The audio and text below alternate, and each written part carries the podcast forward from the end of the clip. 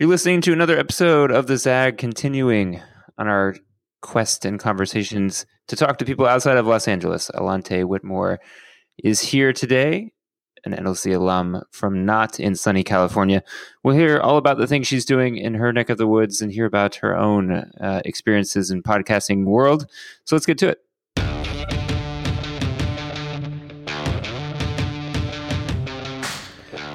All right, Allante, where in the world are you today, actually?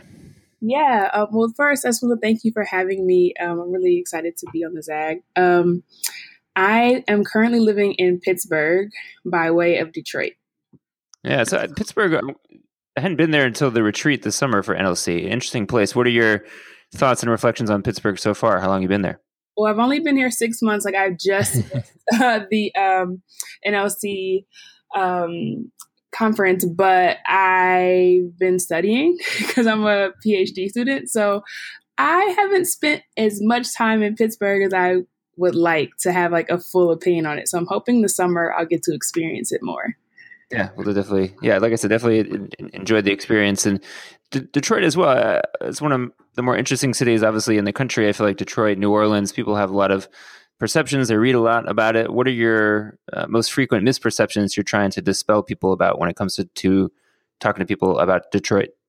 Right. Um, I think that whatever people were saying about it, I'd say like two or three years ago and kind of like this place of devastation like that is just not one not the detroit i grew up in um, so i just see it so differently and it's certainly not that way anymore. I definitely think it's a city on the rise. Um, i spent three years there before i moved here and so i really felt like i got a good grasp on like how detroit was um, making strides and there are some good intentions there, some things like, you know, like any city isn't perfect, but definitely like one of my favorite places. And I'm happy I got to spend some time there as a young professional. Yeah. And then I'm always excited to talk to people who actually have a podcast as well, because it's been a bit of an adventure getting the Zag off the ground, but we've enjoyed doing it. We've enjoyed the conversations. Uh, tell me a little bit about the backstory of how your podcast came to be.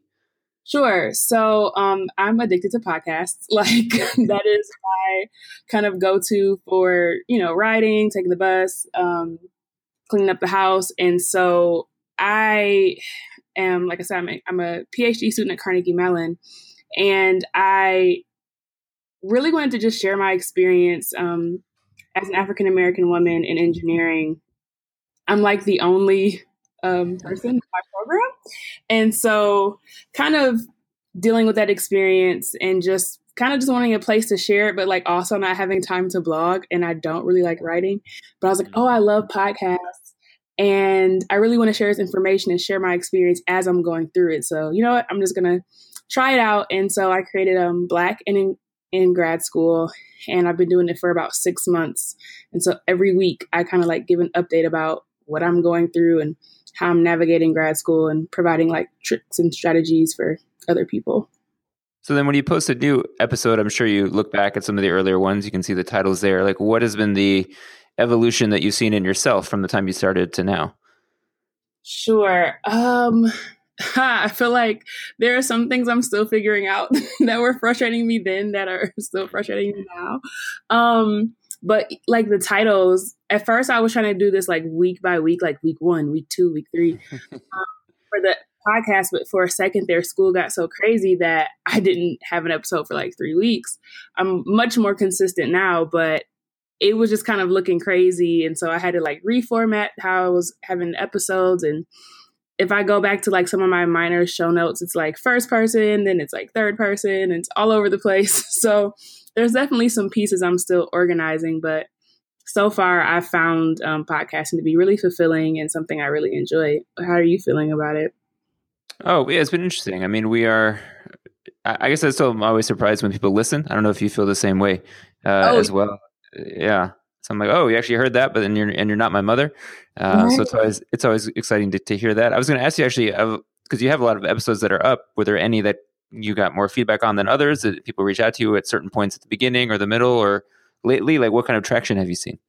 Yeah, so it's been like a, a, a decent trickle. So there are a couple people that I've been able to meet through the podcast, which has been really exciting. Um, and like I now calling my friends like that you're my friend now. I've taken um, but a lot of it has been just like a lot of different situations that people are just curious about and wanting their questions answered about like maybe working and going to grad school or um, having a family or wanting to run a business um, and all these just kind of different variations of how you experience grad school so i haven't had anything consistent yet but um, i've actually got some encouragement it's like one episode i was i had had a really terrible week like just terrible.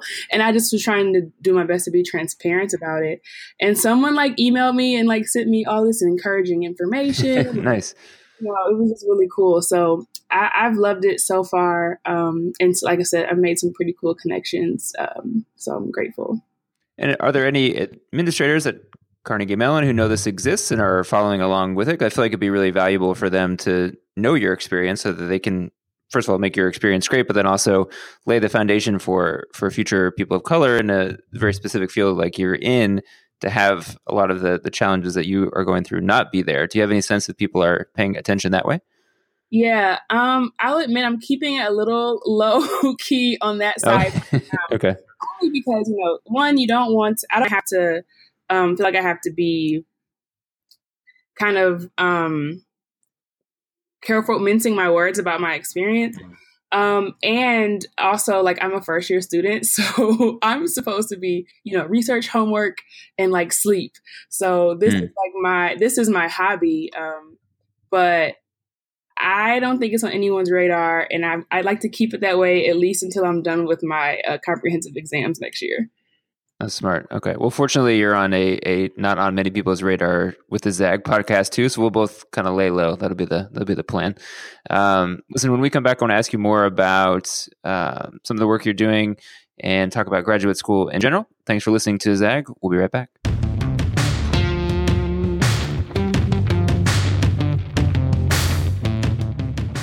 I think what was interesting when you when you reached out, and I was excited to talk to you. So I, I worked for a group of charter schools for for many years with uh, KIPP Los Angeles, and so one of the phrases and philosophies that we followed was we wanted to get kids to and through college, right? So getting the two parts important, but definitely getting the through part and graduating is important too.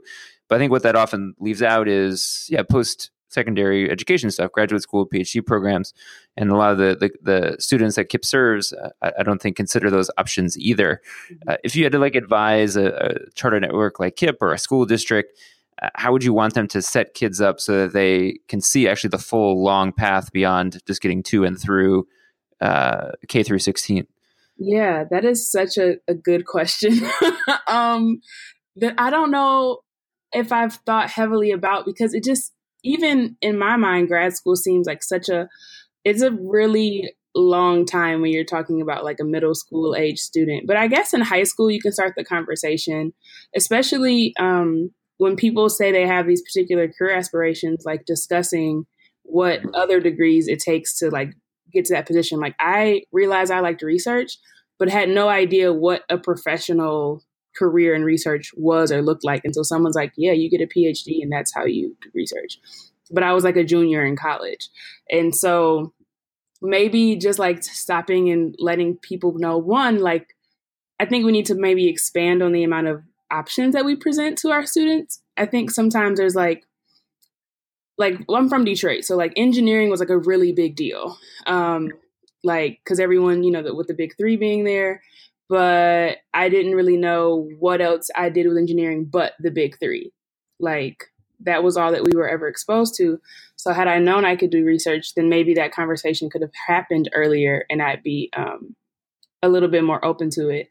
And I'd just say having students around grad students is also just a really great kind of natural introduction. And they can explain why they're in grad school, um, which was some of my experience was like meeting graduate students, not knowing really what that meant, but just like knowing what it was and knowing the word, I guess, like the phrase, like, oh, okay, grad student. Yeah, that seems normal because you're doing it and you look like me and you live in Detroit. So I think just having those people around, it just didn't really seem like a even though I didn't know about it and it wasn't completely in my radar, it was just like, okay. Like as when someone told me like you go to grad school, I was like, okay, you know, like I wasn't overwhelmed with like a what, how, huh, what is that? I just was like, okay, so I've heard of that. I know someone who's done that before. Um Yeah. Yeah, it makes sense because I think of like the traditional career days you might see at a middle school or a high school. And the folks that show up there are typically already in the profession, right? You'd see the engineer when they're finished that's working at NASA, or you would see the police person doing detective work or forensic work, but they're already doing that. Yeah, it's rare you would see I'm a PhD grad student in year two. Uh, I'm really tired because I read all the time. I'm in the library. Like you don't necessarily see that example. You're only seeing the end product. Yeah. So yeah, I think that's a good point. If there was some sort of model or mentor that, that folks could see, it makes a big difference. Let me ask you this, because I feel like something that would bubble up frequently and maybe even more frequently uh, in the last couple of years as, as college debt is such a real thing. Yeah. Um, a conversation about how vital it is for schools or school districts or teachers to encourage kids to go to college or consider that as the only option. And there's such an emphasis on getting to and through. But sometimes, as the kind of argument goes, it can be at the detriment of longer term financial stability because you're taking on so much debt. As somebody who is continuing to go to school, and I'm sure there's some financial realities for you that are on top of mind, like how do you see that debate going? How would you uh, like enter that ar- argument whether kids should consider definitely going to college or consider other options? I, I mean, I actually completely agree. I think that we emphasize one type of education um, way too much. Like, I think that it's there are a lot of different ways to be successful, and it looks a lot of different ways for a lot of different people. So, I, I definitely agree that Mm, maybe not everyone should be trying to do the four year college situation if it's you know not necessarily going to serve them best. But you know i think leaving again just like leaving all those options and laying them out and letting people choose and educating them on them i think is really the important part. Because it's not I, I was going to ask, like, how do you how do you thread the needle of keeping high expectations, but then also giving folks a variety of options? Because yeah, I feel like you could easily see folks steering kids in in directions that aren't finishing college because it's just quote unquote too hard or would be really challenging. But maybe those kids would be as successful, just need that extra push.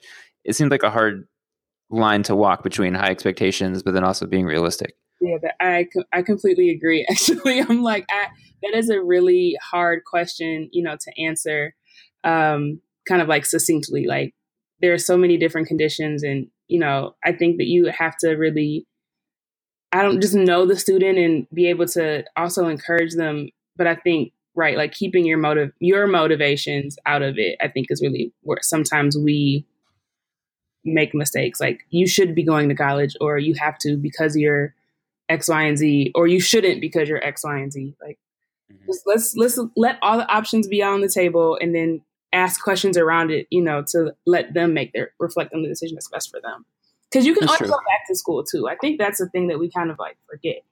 Like you can go get a college degree or a graduate degree, you know, anytime. Mm-hmm.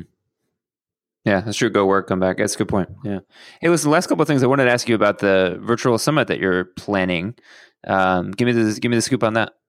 Yeah. So um, with this, like the Black and in grad school, I really found that um, there are just like social skills that sometimes students of color don't have when going to graduate school. There's like a different experience about graduate school, um, especially like through the lens of a person of color. So I want to give some of those softer skills. And like, there's a lot of things that I found out I didn't know about graduate school, like how to navigate socially, like going to talks and going to the coffee meetings and signing up to volunteer. Just like those little things that you don't think are a big deal, but in the world of academia and wanting to maintain be, be a part of academia you have to do but you won't know to do if no one tells you. And so wanting to um like i said equip incoming students with that information also giving them like some summer reading some summer something to do because while the summer before you should have fun but like you want to come in on your a game because i feel like grad school moves like a thousand times faster than undergrad. Um, and especially someone like me, I took three years off. And so I was really rusty coming back into school. And my advisor was like, Yeah, you know, enjoy the summer. I wish I was like doing R like once a week or something, you know, just to kind of brush up on my skills so I didn't feel so rusty. And I'm still you know, trying to manage everything else. So that's the idea behind the summit. It's just like being grad school ready um, and just like feeling really confident about going and having again like those skill sets to deal with like microaggressions and um, those things that just unfortunately may come up, but you want to be equipped with what to do and how to handle it versus just being or uh, reacting, just having to react. Nice. And it's in the planning phase now. When do you hope to have it go live or have people participate? Yeah, so I'm still planning um, and trying to like get some more speakers organized around it, but I'm hoping to do it like in the mid May before Memorial Day and maybe one more right before school starts, depending on how it goes. Nice. We'll keep us posted. We're happy to promote. And since we're talking about promotion, give us one more plug for your podcast so we can get some cross promotion going here. Yeah, so it is um, Black and in Grad School. That's BLK plus sign in grad school. Um, you can find me on Twitter, BLK in grad school. And um, yeah. Nice. Well, this was fun. I'm glad we got to meet this way. I hope to see you at convention um, if you're able to swing down to Houston. If not, next time I'm in Pittsburgh and looking to hang out. Hopefully by then you'll be a better tour guide than it sounds like you are so far. You can you can show me the good stuff. Yeah, for sure. Sounds like a plan. Thanks again for having me. Of course, and thanks for everyone for listening. You can download past episodes in the iTunes Store and Google Play Store as well. Load up on podcasts. There's all sorts of good stuff out there in the world. Thanks for listening to the Zag. We'll have some more episodes coming soon, so stay tuned.